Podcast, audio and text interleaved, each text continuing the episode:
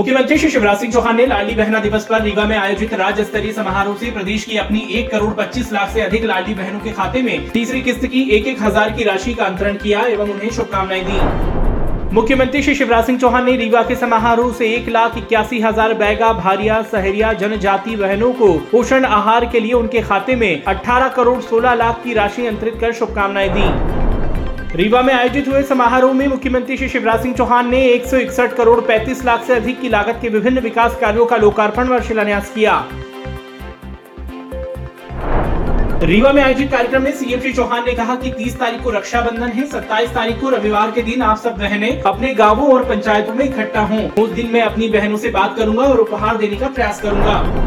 मुख्यमंत्री श्री शिवराज सिंह चौहान ने रीवा ज़िले में आयोजित मुख्यमंत्री लाडली बहना योजना की तीसरी किस्त के अंतरण समारोह में विभिन्न योजनाओं की हितग्राहियों को हित लाभ का वितरण कर उन्हें शुभकामनाएँ दी।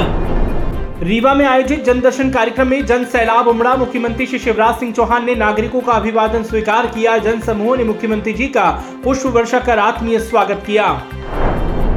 मुख्यमंत्री श्री शिवराज सिंह चौहान ने रीवा ज़िले के विवेकानंद पार्क में युवाओं के प्रेरणा स्रोत स्वामी विवेकानंद जी की प्रतिमा पर पुष्पांजलि अर्पित कर उन्हें नमन किया।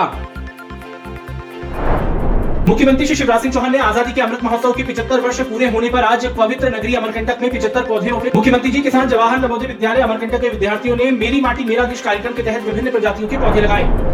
राज्यपाल श्री मंगू भाई पटेल जी ने भोपाल में स्थित आईईएस विश्वविद्यालय में आयोजित साइबर सिक्योरिटी हैकथॉन कवच 2023 कार्यक्रम का शुभारंभ, दीप प्रज्वलन कर किया एवं कार्यक्रम को संबोधित किया। मंत्री श्री भूपेन्द्र सिंह ने खुरई विधानसभा के नगर परिषद बांदरी में संत शिरोमणि श्री रविदास जी मंदिर निर्माण समस्ता यात्रा एवं भूमि पूजन समारोह में सहभागिता की एवं विकास के लिए सात करोड़ उन्नीस लाख की लागत के विभिन्न निर्माण कार्यो का भूमि पूजन किया।